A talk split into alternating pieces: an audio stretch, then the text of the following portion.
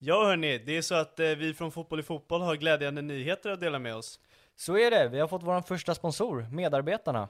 Precis, och medarbetarna, det är en professionell eh, naprapatklinik som erbjuder dig stort kunnande och bred erfarenhet inom traditionell naprapati. Det som är extra spännande med medarbetarna är att Anders som bedriver medarbetarna har eh, erfarenhet i, inom fotbollen. Och det är vi extra glada över eh, med tanke på att vi sitter och pratar fotboll hela dagarna. Anders var faktiskt med och vann S M-guld med Hammarby tjugohundraett, så kunskap, det har han. Och är det så att ni vill ta del av den så kan ni besöka dem på deras hemsida, medarbetarna punkt se. Alternativt så finns deras kliniker på dels Ekerö, men även Östermalm i Stockholm. Så bor ni i närheten så är det bara att svänga förbi, för de kan både förhindra skador och även förebygga kropparna så att de är på högsta nivå. Så är det, och det är dags att börja investera i sin kropp för framtiden. Och ett extra stort tack från oss, eh, från Fotboll i Fotboll, till medarbetarna som gör det möjligt för oss att eh, ta nästa steg för att förverkliga våran dröm.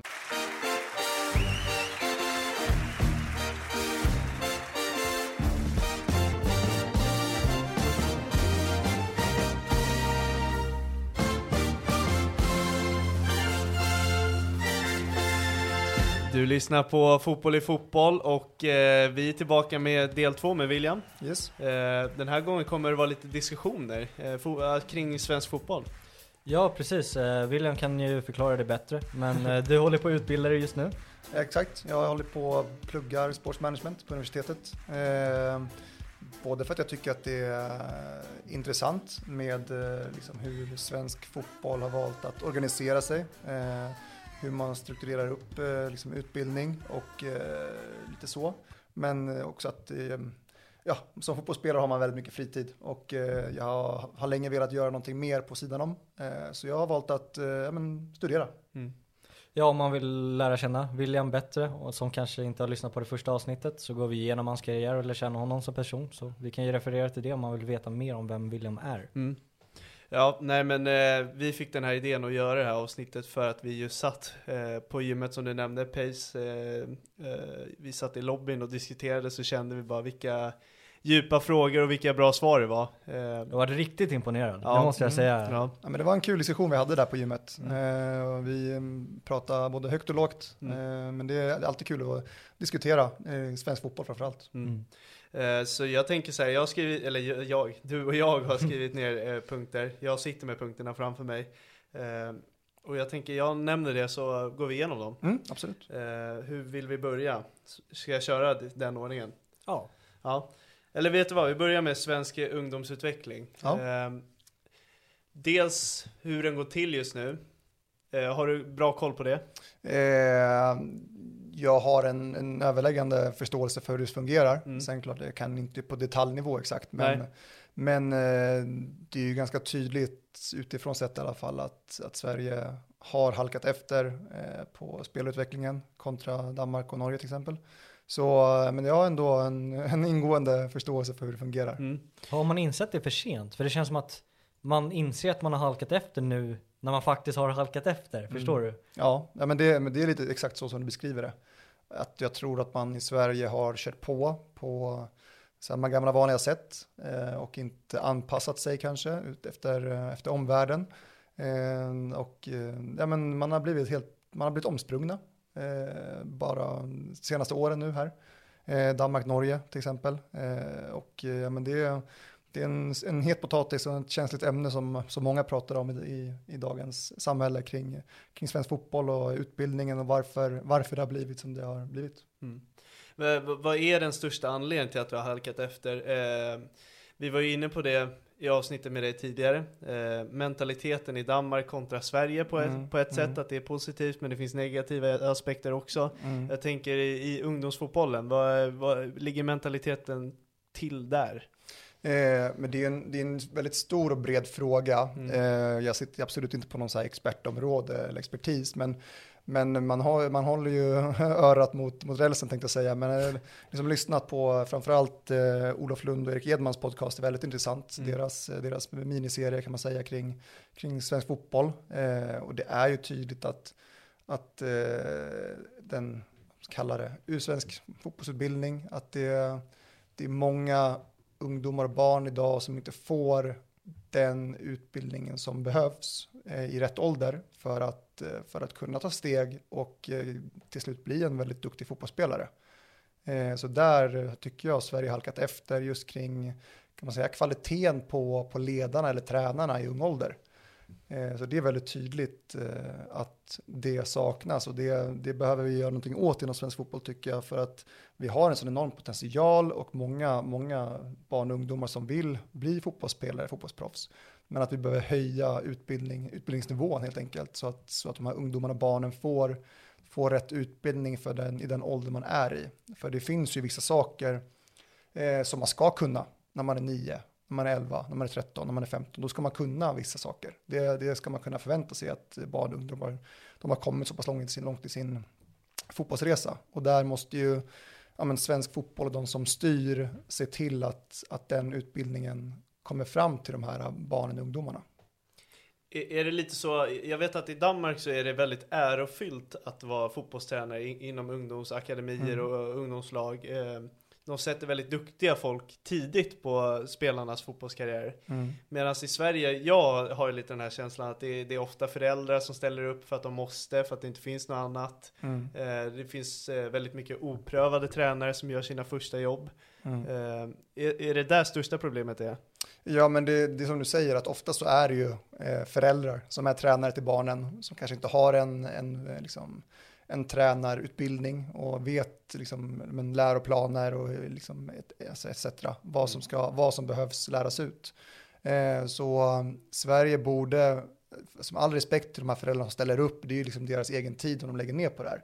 Men, men om man skulle kunna se till då att eh, utbilda de här föräldrarna, de som verkligen vill och vara tränare och liksom brinner för att utbilda dem så de får rätt verktyg till att men coacha och träna barn och ungdomar på rätt sätt. Mm. Eh, så att det finns en röd tråd och en tydlig plan med ja, men en läroplan helt enkelt. Eh, så, att de, så att vi, så vi får en, en eh, större fotbollskunskap eh, hos våra barn och ungdomar när de, när de växer och blir äldre.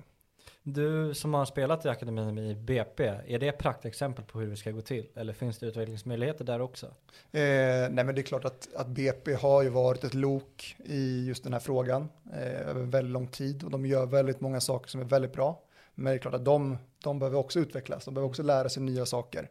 Eh, men jag tycker att B P gör väldigt bra på det sättet att tränarna är välutbildade. Eh, de är tillsatta av klubben. Eh, och eh, ja, men B P får ju fram massvis med spelare till, till sitt herrlag och vidare ut till Allsvenskan och till landslaget till och med. Så de gör ju många saker rätt. Sen klart det är, tror jag, svårt att bara kopiera eh, B P:s modell till exempel och sätta in det i sin egen organisation. Men man måste ju hitta en väg för, för sin, sin klubb, sin förening, hur man vill bedriva sin verksamhet på. Men vi måste verkligen... Eh, få till något eh, för att just höja kvaliteten på. Head over to Hulu this March, where our new shows and movies will keep you streaming all month long. Catch the award-winning movie Poor Things, starring Emma Stone, Mark Ruffalo, and Willem Dafoe. Check out the new documentary, Freaknik, The Wildest Party Never Told, about the iconic Atlanta street party.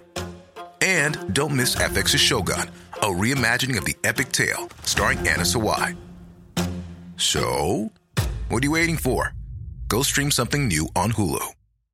Millions of people have lost weight with personalized plans from Noom, like Evan, who can't stand salads and still lost fifty pounds. Salads generally for most people are the easy button, right?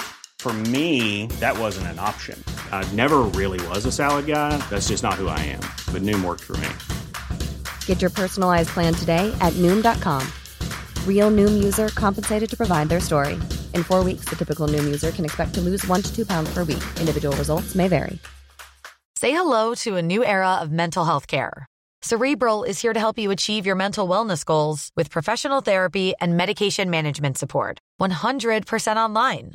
You'll experience the all-new Cerebral way, an innovative approach to mental wellness designed around you.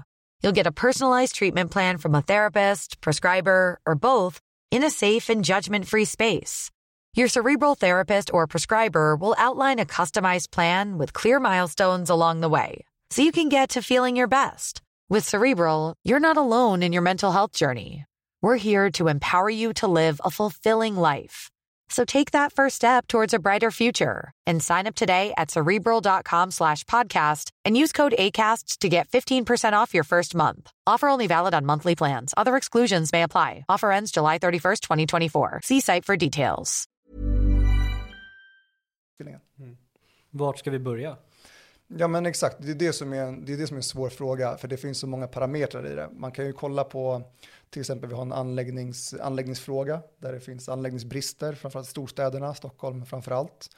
Eh, där inte till, det finns inga ytor till att träna på, och då blir det svårt, eh, verkligen. Så det är ju egentligen många frågor man måste jobba på samtidigt. Eh, och sen tränarna såklart, vi måste höja, höja utbildningen på, på tränarna så att, eh, så att den nivån blir bra. Eh, så det, det, är en, det är en svår fråga, det är så brett, men jag tycker att man måste börja någonstans.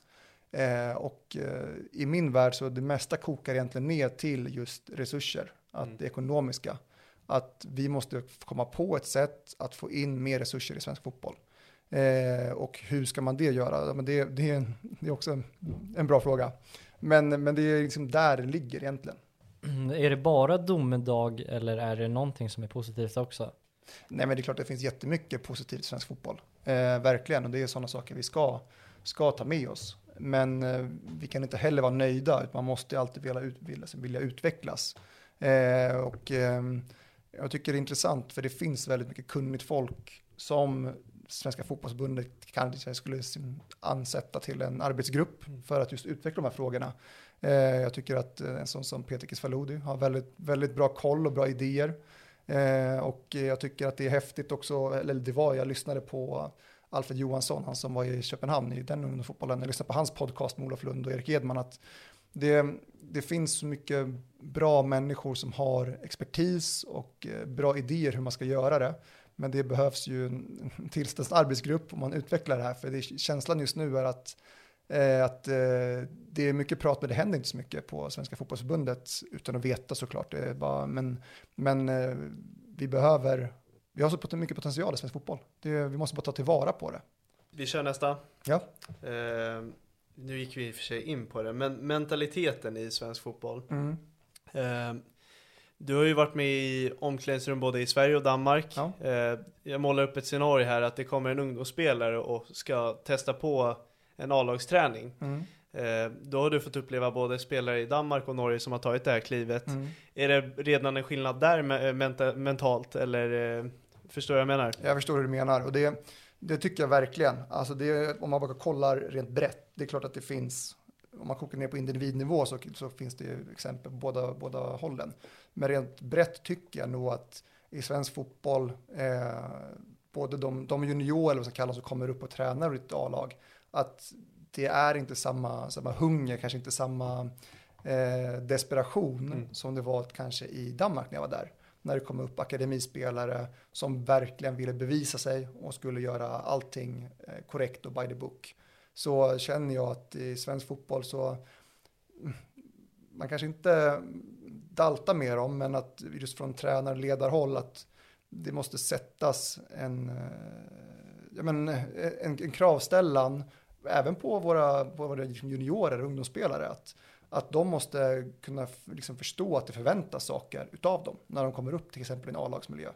Jag undrar också kring, går det att om man behåller den här svenska snällheten, kan man fort, fortfarande vara framgångsrik? För som vi har benämnt det tidigare så har Danmark liksom ett synsätt där spelarna är produkter. Mm. Kan man behålla det här synsättet att man har lite jante och du ska få chansen och ha den här snällheten i attityden. Mm. Men ändå fostra talanger på den nivån.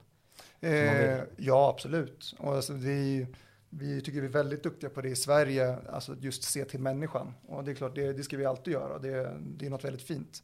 Men vi måste bara kunna, som du säger, blanda de liksom, komponenterna i att vi ska fortfarande vara människodrivna.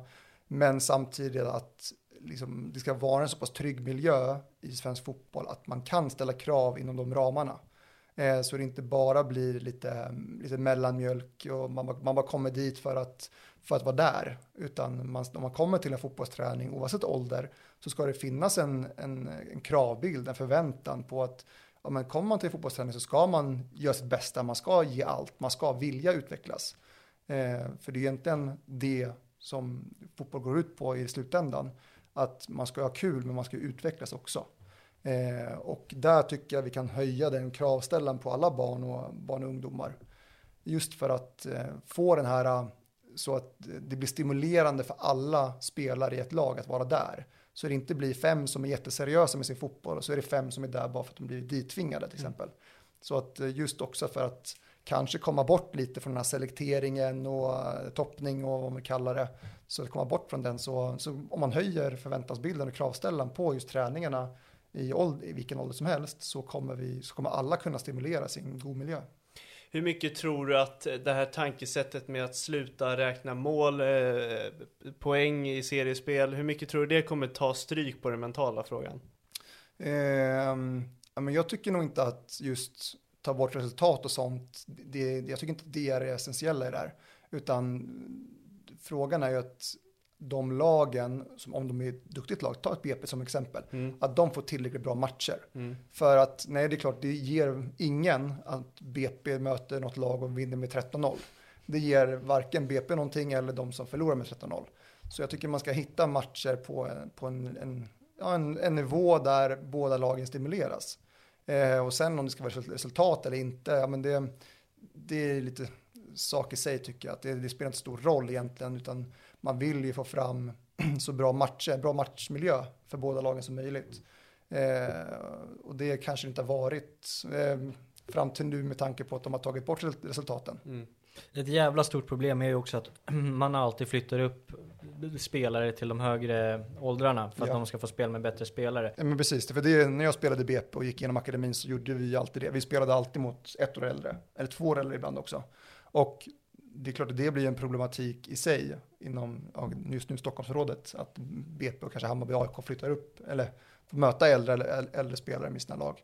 Men man, kan ju, man får ju bort det om man istället får fram en matchmiljö där man möter de bästa i sin egen ålder.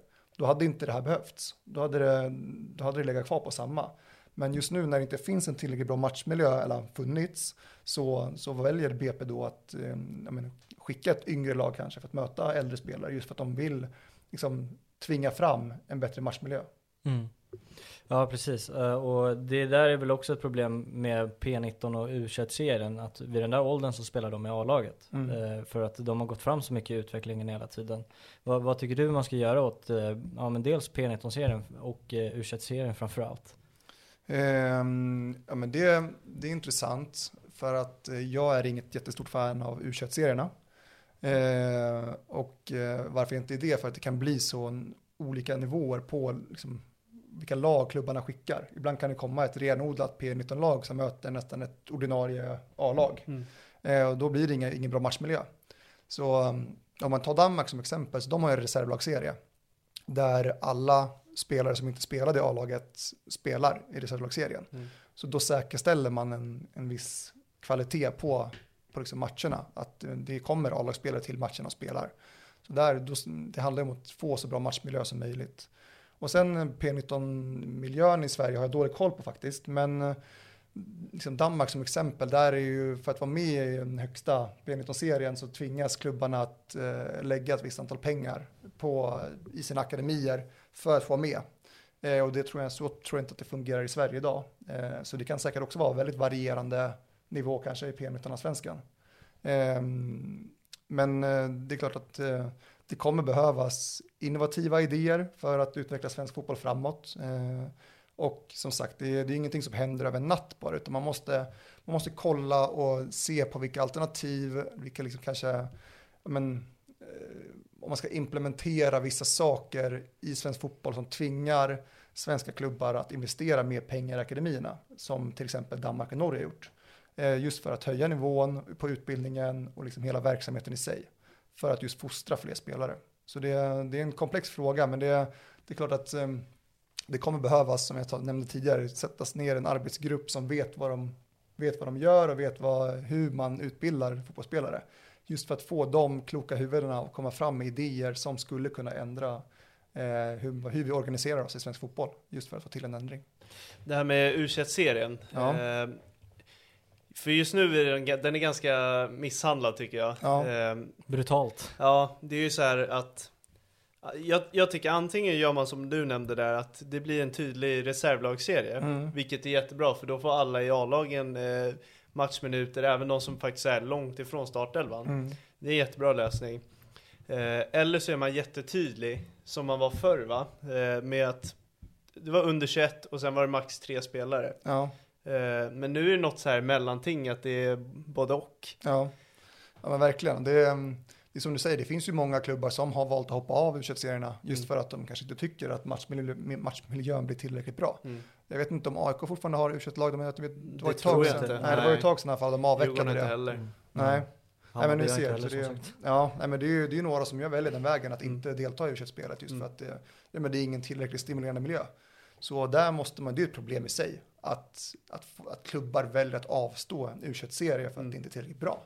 Och det, det är ju ett jättestort problem. Och där måste man ju verkligen hitta lösningar så att, så att liksom, klubbar kan erbjuda ja, men, spelare, vad blir det, tolv till nitton en matchmiljö. Mm. Så det inte bara blir att de går och tränar, för det är ändå i matcher som man ska liksom, man kan utvecklas ännu mer och implementera det man gör i träningen till matcherna. Så svensk fotboll måste ju kunna säkerställa att, att det finns en matchmiljö stimulerande nog för alla spelare. Mm. Det jag var inne på där med P nitton-serien, för jag tyckte den också misshandlas lite också, är ju på grund av just de här åldersflyttningarna som jag var inne på också. Okay, ja. eh, för till exempel som jag sa när vi pratade innan också, så här, Djurgården går och vinner där, men det är nästan dåligt. Mm. För att A I K flyttar upp alla till A-laget. Eh, Hammarby alla i H T F F, ja. B P också alla i A-laget. Så det blir ju liksom, det blir knappt lönt att spela spelare mm. där. Om man börjar liksom pressa in alla de här P nitton-spelarna, att man har tydliga riktlinjer för att, visst jag tycker att du kan få flytta upp några spelare mm. men det ska verkligen vara pressat med bra spelare i den miljön mm. för då kommer det där flyttas med hela tiden, för då kommer inte de här P sjutton, de här P arton spelarna, de kommer inte spela P nitton för det är för bra spelare där då. Mm. Problematiken som du säger blir ju att, att både att ja, men, ta, som du säger Hammarby, de, deras bästa P nitton-spelare spelar ju inte P nitton-svenskan, de är ju H T F F mm. eller uppe i A-laget. Ja. Det, det är ett problem i sig såklart, alltså, beroende på hur man väljer att göra det. Men en stor del i det också att P nitton-svenskan ska ju vara till för att utbilda fotbollsspelare för att få upp dem i A-laget. Eh, och jag kan nog, nu vet jag inte exakt hur det ser ut idag, men vad jag minns själv är att det var väldigt många liksom, klubbar och liksom, P nitton-lag som bara fokuserade på att vinna matcher. Att det var det som var det viktiga. Det, skulle, det var inte så att spelarutvecklingen var det, var det viktiga. Att de i sådana fall bedömdes på ja, men, hur många matcher de vann eller hur många om man var inne i serien kontra hur många spelare från P nitton går upp till A-laget. Det är egentligen det man ska bedömas på tycker jag, som man är, om man är ett, en P nitton-lag eller en P nitton-tränare. Så det är ju väldigt viktigt att, att klubben har en modell hur man vill arbeta med sina ungdomar eh, för att utveckla dem så de kommer, kommer, kan komma vidare och slussas upp i A-laget. Eh, och Ja, det, det är en utmaning i sig att, liksom, att organisera alla de här komponenterna. Eh, det är klart att det är ingenting som bara en person kan göra, utan jag tycker nog att det måste komma centralt från svensk fotboll, eh, Svenska Fotbollsförbundet då, hur, hur vi vill arbeta. Och eh, kanske klubbarna i sig också med S F, att man, man plockar fram ett arbetssätt som ska gälla alla föreningar och alla klubbar. Eh, för det vet jag att Danmark gjorde för många år sedan när de ville, de ville höja kvaliteten på dansfotboll. Då satte sig alla elitklubbar ner och arbetade fram ett sätt hur man ska spela och hur, vad man ska sträva efter. Eh, och det är någonting liknande som egentligen Sverige borde göra eh, för att just få fart på, på den här liksom, utvecklingen. Men en intress- intressant fråga till dig som lyfte upp det här. Eh, tänker du att de här spelarna som nu sitter på bänken, eh, ja, men nitton-åringarna som är, är ganska långt ifrån att få spela, är det de som ska vara nere i P- P nitton då, eh, eller ska till och med Lucas Bergvall och Jonah Kusi-Asare, ska de vara där nere och kriga? Alltså vart drar man gränsen till att du ska vara i P nitton och A-lag? Det där är ju väldigt svårt tycker jag också samtidigt, för vissa klubbar så som det är idag, till exempel, jag kan ju bara ta någonting, så här, Värnemo kommer ju behöva fler spelare underifrån också, för att de kanske inte har tillräckligt de pengarna att pressa in så bra spelare utomlands till exempel in i sina A-lagsverksamheter. Um, så att det där är ju den största frågan jag har, uh, och där behöver jag lite hjälp för dig vad du tycker att man ska göra faktiskt, men, ja. men uh, jag har inte någon korrekt liksom, tanke på hur man ska göra det, utan att jag tycker väl att mer mm. själva tanken av att pressa in så många bra spelare där som möjligt bara istället för att behöva flytta upp dem hela tiden, uh, och så blir det liksom någon mellanting där mm. med den serien också. Ja, nej, men alltså det, det, drömmen är i sådana fall är ju att man har ju så pass många duktiga unga spelare att ja, men det är klart att talanger ska slussas upp till A-laget. De ska ges en träningsmiljö i ett A-lag. Men kanske de, de andra spelarna som är kvar i U nitton, de ska ju vara så pass bra att kvaliteten ändå är god nog. Mm. Eh, så jag tycker inte att man ska börja skicka ner talanger och spela med U nitton bara för att. Mm. Det, det känns ju bara bakåtsträvande. Ja. Men jag tror nog att om man höjer den generella kvaliteten på, på alla andra spelare, att om man har en gedigen fotbollsutbildning, eh, om alla får den hela vägen från när man börjar spela fotboll, så tror jag nog att liksom, med, vad ska man säga, medelkvaliteten kommer höjas. Mm. Eh, så kommer att vi kommer få bättre liksom U nitton-serier eller U sjutton-serier eller vad det än är. Så jag tror nog att det handlar om i grund och botten att vi måste bara... Fotbollsutbildningen vi ger till våra barn och ungdomar måste bli bättre på det sättet att vi måste utbilda våra föräldratränare eller liksom tränare som är, som är där så att det blir, och att såklart det finns ytor att träna på, eh, att bedriva den verksamheten. För då tror jag att resten kommer komma. För det är såklart svårt att säga så här konkreta saker mm. när vi står och pratar. Ja. Det, det är ju väldigt svårt. Just nu mm. pratar vi egentligen bara om ett problem. Ja. Eh, så det är svårt att, men, att någon av oss tre ska komma med några lösningar. För det, så, så enkelt är det inte, tror jag. Men utan jag tror att man, man måste både klart influeras av till exempel vad Danmark och Norge gör. Eh, både Island och Finland också. De gör också väldigt mycket bra saker.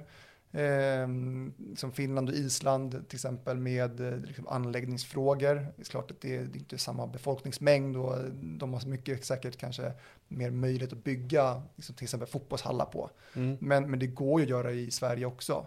Eh, och jag tror att det är Island som har eh, extremt utbildade ungdomstränare mm. i liksom, alla ungdomslag. Eh, och det, det är klart att det är sådana saker som vi i Sverige måste kolla på. Okay, de, de Say hello to a new era of mental health care. Cerebral is here to help you achieve your mental wellness goals with professional therapy and medication management support. one hundred percent online.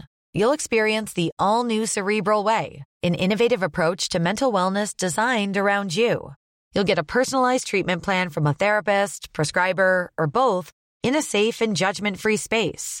Your Cerebral therapist or prescriber will outline a customized plan with clear milestones along the way, so you can get to feeling your best. With Cerebral, you're not alone in your mental health journey. We're here to empower you to live a fulfilling life. So take that first step towards a brighter future and sign up today at Cerebral.com slash podcast and use code ACAST to get fifteen percent off your first month. Offer only valid on monthly plans. Other exclusions may apply. Offer ends July thirty-first, twenty twenty-four. See site for details. So... Hur skulle vi i Sverige kunna finansiera det? Hur ska vi kunna arbeta fram det? Eh, och jag tror nog att en, en sak är att man centralt, antingen från Svenska Fotbollsförbundet eller från S E F, eh, tvingar klubbar att öronmärka pengar ner i akademierna och ner i ungdomsfotbollen. Eh, alternativt att, man, eh, att alla elitföreningar eh, tvingas eh, ha samarbetsklubbar där man, hjälp, där man är ute och hjälper till med att bedriva träningen. Så jag tror att vi i svensk fotboll, framförallt elitklubbarna, kan göra mycket mer med att hjälpa till. Men klart att det behövs resurser då. Och antingen så måste man ju hitta nya resurser, att det måste komma in mer pengar. Eller så får man prioritera om och frigöra pengar från, från befintlig budget. Och ja, vi kanske, liksom elitklubbarna kanske behöver få en liten mindre spelarbudget, för att istället lägga lite pengar på akademierna, för att se det här långsiktigt. Att det kanske ska, ska bli sämre innan det blir bättre, om man säger så. Att mm. svensk fotboll kanske kommer tvingas att bli lite sämre innan den kan liksom gå framåt igen. Mm. Så det, det, det, är en, det är en komplex och väldigt stor fråga det här med liksom svensk fotboll och eh, hur den har blivit. Och det var väl lite roligt om det var, det var Dejan Kulusevski som sa det här med att med, med svensk, ja men, svensk fotbollsutbildning kontra italiensk, att det är en stor skillnad. Eh, både inställningsmässigt och liksom utbildnings, utbildningsmässigt. Eh, men ändå så finns det några inom svensk fotboll och Svenska Fotbollsförbundet som kan sitta högt på en häst och säga att ja, men vi har en världsledande fotbollsutbildning. Eller att man vill, eh, och det, det kan ju inte stämma riktigt, för då, då hade ju vi läget sett annorlunda ut, och det här, den här stora diskussionen som är hade inte funnits om vi var världsledande. Så men jag tror att man, man behöver göra saker annorlunda, men det är klart att vi som... Det finns bra saker inom svensk fotboll också som vi ska bevara. Så det är inte så att vi behöver slänga allt i papperskorgen. Men jag tror nog att man måste eh, våga lyssna på de personerna som verkligen kan någonting och har erfarenhet från, att, eh, ja, men, från fotbollen. Eh, från att vara på golvet. Så jag tror att man måste eh, ta in deras kunskaper och, och sen försöka arbeta fram en arbetsplan. Eh, hur man ska gå, gå framåt. Tappar du som jag lite hopp kring det här när våran äh, ja, äh, chef äh, Fredrik Reinfeldt då fokuserar väldigt mycket på att internationalisera våran serie, äh, kolla väldigt mycket på var äh, kolla mycket hur, vad de gör utomlands istället för att fokusera på vad vi verkligen behöver göra. Det, du nämnde det här med att öronmärka pengar till äh, elitklubbar mm. äh, och så vidare, men att det är så mycket andra frågor kring just äh, på den högsta ledningen just nu. Mm. Känner du att du tappar lite hopp där då? Att liksom så här fokusera på det som är viktigt i svensk fotboll just nu. För det är planbrister. Det känns som att det är ingen som gör någonting där. Nej, exakt. Nej, men jag skulle inte säga att jag inte tappat hoppet. Det är, alltså, det är klart att det har stormat lite kring Fredrik Reinfeldt här nu de senaste veckorna. Men det, det är ingenting som jag satt mig in så jättemycket i heller. Men Men det är klart att det, det som du säger, det finns en, en Men anlä- fokuset är ju fel. Ja, man kan tycka det. det. Jag förstår vad du menar, och det är klart att det... Eh, jag förstår vad du menar, och jag, kan, jag håller med dig på ett visst sätt. Eh, för till exempel om du bara tar det med anläggningsfrågorna, det, är, det blir så status quo. Att, ja, men, kommunerna tycker att eh, det är klubbarna själva eller förbunden själva som ska bygga anläggningar för att de får pengar från R F. Medan klubbarna och R F tycker att det är kommunerna som ska bygga eh, för att, eh, och så fram och tillbaka. Där har du liksom, där är en, en, en sak i det. Eh, och sen klart att ja, men om du kollar det här med att, införa, att folk vill införa V A R, folk är emot det. Eh, också om du kollar på i, i högsta serien Allsvenskan idag, så många spelar på konstgräs. Eh, men man vill ju spela på gräs egentligen. Och såklart, men då måste det finnas tillräckligt bra gräsplaner. Och det är också en fråga att ska man investera i det på något sätt med hybridplaner, att eh, liksom försöka efterlikna och komma närmare hur fotbollen ser ut i Europa, och då är ju V A R tyvärr en sån sak att de har det ute i Europa. Eh, och sen såklart man kan prata fram och tillbaka om man är emot eller inte, men, men Sverige, hela diskussionen med svensk fotboll var liksom, vi har halkat efter, vi vill ju närma oss fotbollen liksom, på kontinenten i Europa. Hur ska vi göra det då? Jo, vi måste ju försöka antingen hitta helt, helt egna vägar hur vi ska gå. Eller så influerar man sig av vad som sker ute i Europa och man försöker efterlikna det. Så det, det är ju svårt. Jag förstår vad du menar med Fredrik Reinfeldt. Att man, jag har inte tappat hoppet i alla fall. Men jag kan hålla med dig om att en... en fokus är fel. Ja, det borde belysas hårdare på vad man borde göra eh, framåt för att åtgärda saker. Än att, ja, men för det, ja, men jag kan hålla med det. Jag saknar också kanske en, en tydligare, alltså, tydligare vad man, vad man vill göra framåt. Men där, du sa det där också med planerna, mm. alltså att man vill ha gräs. Det är också som du sa att där gör man ju fotbollen internationell. Mm. Eh, liksom klubban har ju redan röstat emot V A R, mm. vill inte ha det. Mm. Släpp det då och så...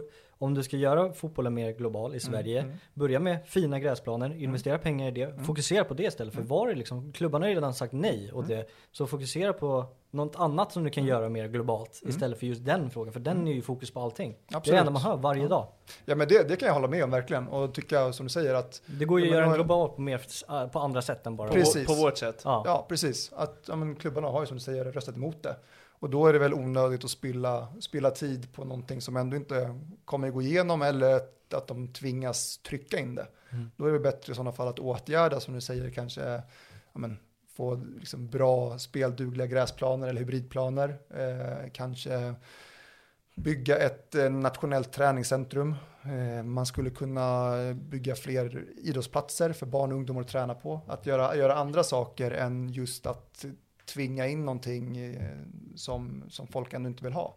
Så det är klart att det kan vara lite fel fokus eller att man lägger för stort fokus vidare just här och nu. Mm. Eh, det har varit mycket jämförelse i Sverige och Danmark. Mm. Eh, säg att jag och Lucas åker på ett eh, studiebesök i Danmark. Mm. Vad, är, vad tror du är de första grejerna man lägger stor skillnad, alltså lägger märke till att äh, vilken skillnad och vilken grej, varför, varför gör inte vi så här? Mm. Eh, jag tror nog eh, ganska stora skillnader, eh, träningsmängd, hur mycket man tränar, eh, också kring intensiteten man tränar med. Eh, det tror jag, det är de två största faktorerna, och det, det tycker jag man... Man kunde, om man vill lyssna på intressanta avsnitt där just nu sen nämnt med Olof Lund, Erik Edman och Alfred Johansson gästar, att det är intressant att höra hur, hur Köpenhamn arbetar i sina ungdomslag. Eh, att de kan plocka många svenska spelare, Rooney till exempel, mm. att när de kommer in i deras miljö så får de en sån explosionell, explosionell utveckling, just för att de kommer in i miljön när de tränas, tränar mycket hårdare direkt och fler pass, att de får fler fotbollstimmar i sig, att då utvecklas de markant direkt snabbare. Så det är träningsmängd och intensitet, tror jag verkligen att det, att det är skillnaden Danmark och Sverige. Och det är bara brist på kunskap då, eller att vi inte eh, jobbar liknande? Nej, jag tror inte att det är brist på kunskap. Jag tror det, det finns klart jätte, jättekunnigt folk i mm. Sverige, men jag tror bara Danmark har ju, har ju valt en väg, ja. Och att de, de kör stenhårt på den. Eh, medan i Sverige så kanske, jag, men, jag ska inte säga att det är lite mer upp till var och en, men att eh... mm. men det är ju lite att klubbarna får göra det bästa utav situationen. Ja. Kolla på Västra Frölunda nu, Göteborg, mm. A I K sitt andra lag, Hammarby mm. sitt andra lag. Man flyttar upp, som vi har varit inne på tidigare också. Mm. Man flyttar omkring spelare i åldrar och så vidare. Mm, mm. Man kringgår ju allting för att göra sina spelare så bra som möjligt och matcha dem i de bästa matcherna. Mm. Ja, men verkligen. Men jag, jag, jag tycker ändå att de projekten är intressanta på ett sätt. Eh, att eh, elitklubbarna kan ge sina yngre spelare möjligheter till seniorfotboll. Det tycker jag är väldigt intressant. Mm. Men, eh, men det är klart att ja, vi, eh, det är ju bara några klubbar som gör det. Kanske fler hade behövt göra det. Sen kanske man inte ska ta över en klubb, men man kan hitta samarbeten och förstå vikten av att ja, men, unga spelare behöver spela seniorfotboll. Eh, för det kommer ju till en gräns där en, en ungdom eller en talang, man ska kalla det, är inte talang längre. Ja. Eh, till slut har det runnit, runnit iväg när man är tjugoett tjugotvå, och då är man inte talang längre. Mm. Då kommer det nya sjutton-åringar upp. Så man måste kanske också se till att som klubbar Eh, ta vara på spelarnas utveckling och potential, att man sätter dem i rätt miljöer. Mm. Mm. Eh, sista punkten, utöka serien. Eh, du var väldigt mycket inne på det. Ja, jag tycker det har varit intressant, för om du nämner det med träningsmängd så är väl matchmängd också en, mm. någonting man skulle kunna öka för att göra mm. allsvenskan bättre. Ja. Ja, men det, det är som ni säger, men det finns ju, man kan argumentera både för att utöka serien och liksom dum, äh, banta den. Mm. Ehm, om man utökar den, ja, men då förmodligen så kommer det fler unga spelare få chansen att spela fotboll mm. i högsta serien. Medan om man, om man bantar den lite så kommer matcherna bli tajtare, det kommer bli bättre kvalitet på varje lag. Så det är lite vilken väg man vill gå egentligen. Ehm, eller så har man kvar att man har idag med sexton lag. Men det, men det, det är svårt. Det är klart att det Det finns ju fördelar med båda, nackdelar med båda. Eh, visst många, eller inte många, men de ligorna som har bantat ner dem till tolv lag till exempel, eller tio, de gör det ju dels för att höja kvaliteten på alla lagen mm. och dels gör det mer kommersiellt. Att det blir mer spännande varje match. Att det blir fler tajta, spännande matcher som supportrar eller sponsorer liksom vill följa eller vara på plats och, och, och följa. Mm. Medan eh, om man utökar den, ja, då förmodligen så får fler talanger Eh, chansen att spela fotbollsmatcher. Eh, det blir närmare speltid. Så det, mm. det, är, det, är, det är en spännande take på, på vad man vill göra. Ja, alltså det går ju att göra, som du säger, banta truppen också, för då blir det mer högintensivt också. Då får man känna på den här internationella snabbheten som det är ofta i utlandet då. då. Mm. Eh, så att man tjänar ju på det också, att de spelarna som kommer upp i A-laget får känna på den här mm. hastigheten som är på utomlands. Mm. Men det kommer hända med, alltså, färre gånger. Ja. Mm. Mm. Mm. Eh, om, om man skulle eh, säga att man bantar den ganska rejält, skulle det kunna vara en lösning att öka antalet matcher mot varandra, om man är uppe på tre eller fyra matcher mm. mot varandra? Det är också någonting som är jäkligt intressant också. Ja, mm. ja men exakt. Och de, ofta de som har som bantar ligorna, ta Danmark som exempel, Belgien mm. också, de spelar ju såna här grund, grundserier, och så, så delar de upp det och spelar mästerskapsomgång och nedflyttningsomgång. Mm. Så det blir ju, de kommer ju upp i fler antal matcher än vad allsvenskan spelas idag. Men det är, det är lite olika som säger hur man, hur man vill göra det. Om man ska spela en rak serie med att möta varandra tre, fyra gånger eller om man ska dela upp serien efter ett tag och sen spela en slags slutspel. Mm. Så det är lite hur man vill göra. Men, men det är en intressant take på just att diskutera liksom fördelar och nackdelar med båda sätten. För det... Men det känns som att också återigen att det finns liksom inte ens en diskussion om det i Sverige. Att man väljer en väg. Mm. Det är ju där vi var inne på vart man ska börja. Vi kanske ska börja välja en riktning. Mm, just kring till exempel det också. Så här, ska vi gå den vägen att banta serien, köra mm. högintensivt, göra att, Sverige, eller att allsvenskan blir mycket mer fartfyllt. Mm. Eller att man får mer spelare i A-lagsmiljö från mm. unga ålder. Och det är lite där man vill börja. Sätt riktningen mm. först och främst. Mm. Men det känns som att det inte ens finns på tapeten. Det är därför återigen med... tron om framtiden. Mm. Ja, men jag, jag kan hålla med vad du säger att eh, alltså, just nu så är serien som den är, men att eh, men även om det skulle vara så man kommer fram till att det är den bästa alltså, mm. bästa möjliga att ha sexton lag, ja, men, ja. men vad man kommer fram till någonting att Exakt. om man om, om man väljer sin väg, för just nu så är det ja, jättestora diskussioner kring allt möjligt och hur man ska förbättra svensk fotboll. Men det känns ju bara som att man måste bara Men, sätta det lite på utredning, att man måste ha en arbetsgrupp som jobbar med det och välja, välja en väg. Att nu är det så här och nu gör vi så här och så jobbar vi efter det. Medan nu så finns det så stort, rum, stort utrymme för diskussion och uh, åsikter, uppfattningar och, och kanske lite den här känslan som du säger, uh, att man känner sig uppgiven eller att man inte har något hopp. Men jag tror bara att vi måste bara välja väg, uh, så hela Sverige som, som fotbolls... fotbollsland, mm. att vi måste välja en väg och gå på den. Återigen där, jag missade det där kring planytor också. Mm. Att man får spela på en så liten plan. Mm. För du hade en jättebra där, John, med de här, vad var det? Eh, när man stoppar in flugor i en burk eller vad var det? Ja, lopper. lopper var de det. Eh, satte ett lock på, i en, på en burk med, full med lopper. Eh, innan man satte locket så hade de förmågan att kunna hoppa över burken. Men så fort du la på locket och lät den ligga där en längre tid, då ändrades deras beteende.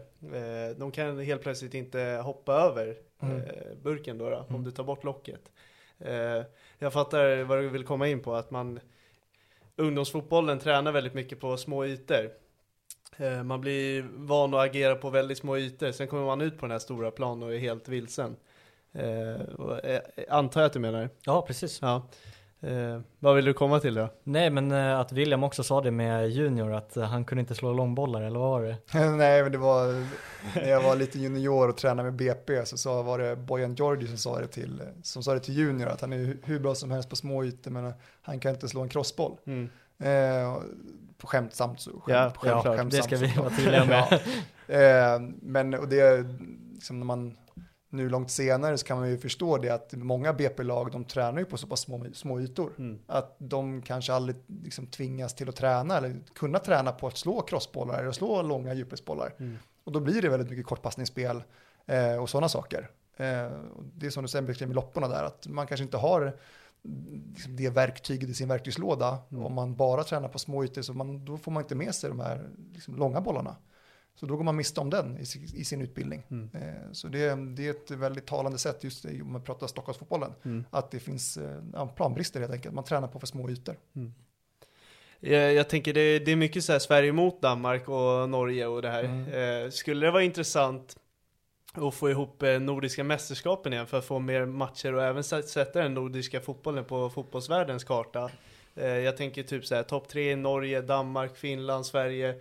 Alla de samlas i något form av slutspel. Det här är skitbra faktiskt. Ja. Där är också med den diskussionen att utöka eller sänka serien. Att så här, ja, men sätta in matcher mot andra nordiska lag istället och behåll sexton-lagsserien då. då. Mm. Där är också ett sätt att få högintensiva matcher och flera matcher samtidigt. Så det där är ett jättebra koncept om man kan få till det, tycker mm. jag. Mm. Ja, men det, det är klart att det är, det är intressant att diskutera. För det är så här, man kan komma på så många idéer och... Mm. Och så, det är ju för att alla vill ju väl och alla vill ju driva svensk fotboll framåt.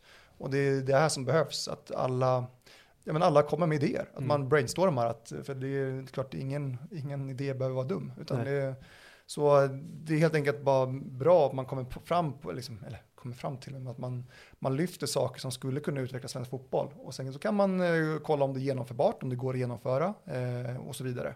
Men alla, alla idéer tror jag är välkomna mm. eh, så som det ser ut idag.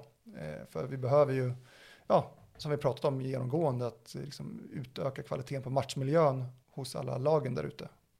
Hur tror du ur, ur en spelares perspektiv, eh, om, man, om man skulle få en sån här möjlighet att ja, men topp tre, de får vara med och tävla i det här? Och, mm. Det finns ju ändå nordiska mästerskapen eh, i ungdomsserier. Mm. Mm. Borde inte det kunna finnas på A-lagsnivå?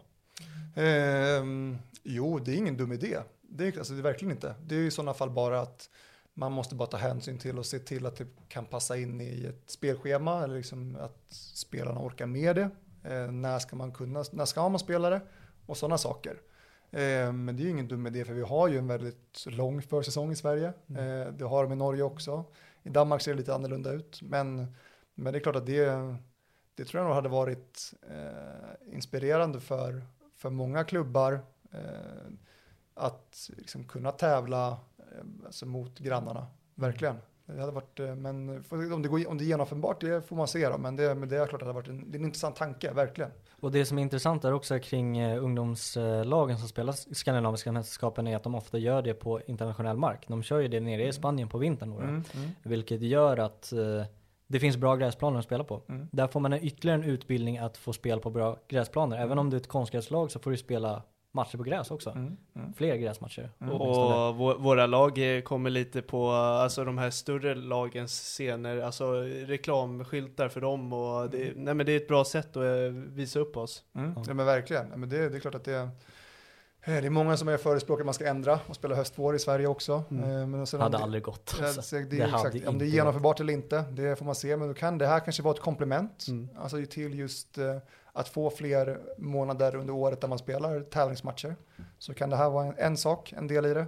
Så det, det är klart att det, det är kul att diskutera idéer och tankar, just att hur man ska kunna utveckla det framåt. För att eh, men, ta Danmark som exempel, de är ju i tävlingssäsong eh, fler månader på året än vad vi är i Sverige. Mm. Eh, så det är klart att vi, vi i Sverige, och jag tror Norge också, de pratar säkert också om det här, att kunna få in alltså, tävlingsmatcher även under försäsongen blir det då. då. Mm. Eh, även om vi har Svenska kuppen så kan det vara bra med ett komplement till att eh, de, som ni säger, topp tre i Sverige eller i alla ligorna i mm. Norden får mm. möta varandra på, på något vis, eller hur det ska gå till, ingen aning, men det, det är en intressant tanke. Verkligen. Och det kan man ju också göra en fördel kring att så här, säga att Köpenhamn till exempel, eller Malmö eller Bodø eller vad det nu är, så här, de spelar kanske någon Europamatch där runt november, december, jag vet inte, mm. att de kanske inte har möjlighet.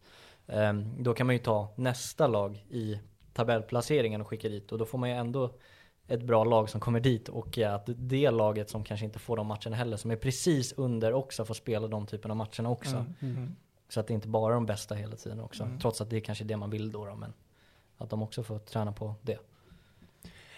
Uh, vi kör en sista fråga här. Ja. Om du fick ändra på en valfri grej inom svensk fotboll här och nu, vad skulle du valt då?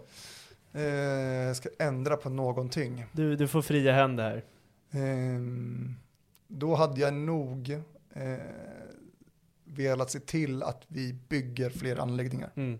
Helt enkelt. Just för att möj- möjliggöra att ja, men både att fler, fler kan få chansen och eh, spela fotboll som är världens härligaste sport. Mm. Men också liksom, öka chansen till spontan idrott. För nu vet jag inte exakt hur det ser ut idag, men jag kan tänka mig att alla planer i framförallt Stockholmsrådet är uppbokade till tänderna. Ja, det vet vi om. Det går bara inte att ta med sig en boll och gå ner på planen och, mm. och liksom, träna lite extra. Det är katastrof. Så utöka anläggningarna helt enkelt. Mm. Så, då, då tänker vi bara simpla fotbollsplaner, eller tänker du någon så här, ja, men en till vinnarhallen som ligger ut på Lidingö? Mm. Eh, vad tänker du? Nej, men optimalt skulle vara både och. Ja. Att man både kan liksom, möjliggöra att bygga sådana här inomhushallar mm. så att man kan träna på när det också är snö ute och frost. Men också rent bara egentligen vanliga, helt vanliga idrottsplatser, fotbollsplaner. Där ungdomar och barn kan få möjligheten att, att träna fler gånger, längre tid och som jag sa spontan, spontan idrotta. Mm. För det tror jag hade gjort mycket. Där har ju faktiskt Finland ett jäkla vapen. De har ju många fina inomhushallar med konstgräs. Och mm. vi åkte ner och körde turneringar alltså i Finland för att okay. det fanns mm. inte samma möjlighet i Sverige. Ja, ja. Bara en sån grej. Nej men exakt, och det gör ju mycket. Mm. Att om man skulle kunna få upp fler hallar, mm. skulle man kunna säkerställa att fler föreningar och lag får fler träningstimmar mm. på vintern till exempel. Eh, så det, det gör ju mycket om man summerar sen på ett år hur många träningstimmar det blir, så gör det mycket om man har möjlighet då att träna inomhus. I, istället för att ställa in träningar när det blir frost och snö, ja. Så gör det mycket i summan av antalet timmar då. Mm. Jag har faktiskt en sista fråga. Ja, kör, jag kör, inte sista kör, fråga. En sista. Nej, men just kring din utbildning där, sportsmanagement. Ja. Eh, vad ger du för, eh, om du ska försöka fiska in mig till att ta den utbildningen, ja. Ja, vad, vad försöker du övertyga mig med då? Eh, för att det är en, man, man förstår, man får en förståelse och kunskap kring hur svensk idrott organiserar sig, hur det är uppbyggt. Eh, och eh, man lär sig, ja, men, och just nu så läser vi kring organisationer, organisationsstruktur, organisationsteorier, ledarskap och sådana saker. Att man, man får en sån förståelse för hur man kan organisera och styra eh, organisationer. Eh, I förlängningen då blir det ju, om man kollar idrotten, klubbar. Eh, hur man ska kunna liksom, optimera styrningen utav en organisation för att, ja, men, i slutändan få framgång. Ja, om det sen är ekonomiskt eller om det är att vinna fotbollsmatcher. Men att det, det flesta, mesta går ju hand i hand där. Så just att eh, du får en, en, en förståelse och en kunskap just kring, ja, men, hur organisationer organiserar sig. Hur attraktiv är arbetsmiljöerna efter att du har gått den utbildningen? Oj, det har jag dålig koll på faktiskt. Mm. Men, eh, men det är en ganska bred utbildning. Så um, man täcker nog in det mesta, hoppas jag. Ska du börja plugga? Ja, kanske. Ja, ja, spännande. Nej, ja, nej, men, eh, vad, du är ju fotbollsspelare nu, men ja. Vad är drömmen med utbildningen? Eh, faktiskt så långt har jag inte tänkt egentligen. Men, eh, men jag gör det för att det är intressant. Jag tycker att eh, jag men, framförallt svensk fotboll är intressant. Mm. Eh, med allt möjligt med klubbar och intresse, intresseorganisationer eh, och förbundet. Så det är klart att eh, jag tror att jag är, jag är väldigt driven av svensk fotboll just. Det hörs när du pratar. Ja, men det, mm. det är kul. Och sen såklart, jag är absolut ingen expert eller någonting. Jag får, liksom, min utbildning pågår ju och liksom, jag lär mig nya saker hela tiden och försöker, försöker utbilda mig också. Så jag men, kunna i framtiden bidra med någonting till svensk fotboll mm. hade ju varit, hade varit väldigt roligt. Sen vilken, vilken form eller vilken, ja, hur, hur det skulle se ut, det vet jag inte. Men, men vara delaktig i alla fall på något sätt. Det råder mig inget tvivel om att du kommer göra det. Eh, vi, vi kommer behöva fler som dig eh, som pratar om det här. Bara en sån sak. Mm. Eh, det öppnar intresse för många som sitter och lyssnar på det här och kanske börjar tänka efter. Eh, så jag, jag tror på dig. Ja, men tack så mycket. Ja. Tack så jättemycket. Och lycka till i fotbollskarriären också. Ja, tack, tack, tack. Inte bara efter karriären. Nej, Nej, precis. Och kul att vara här. Tack ja. för att komma. Ja, jättekul kul att du var här. Ja. Eh, kul att vi kunde göra två roliga avsnitt. Mm. Verkligen, verkligen. Mm. Vi kommer inte ses på gymmet någon mer.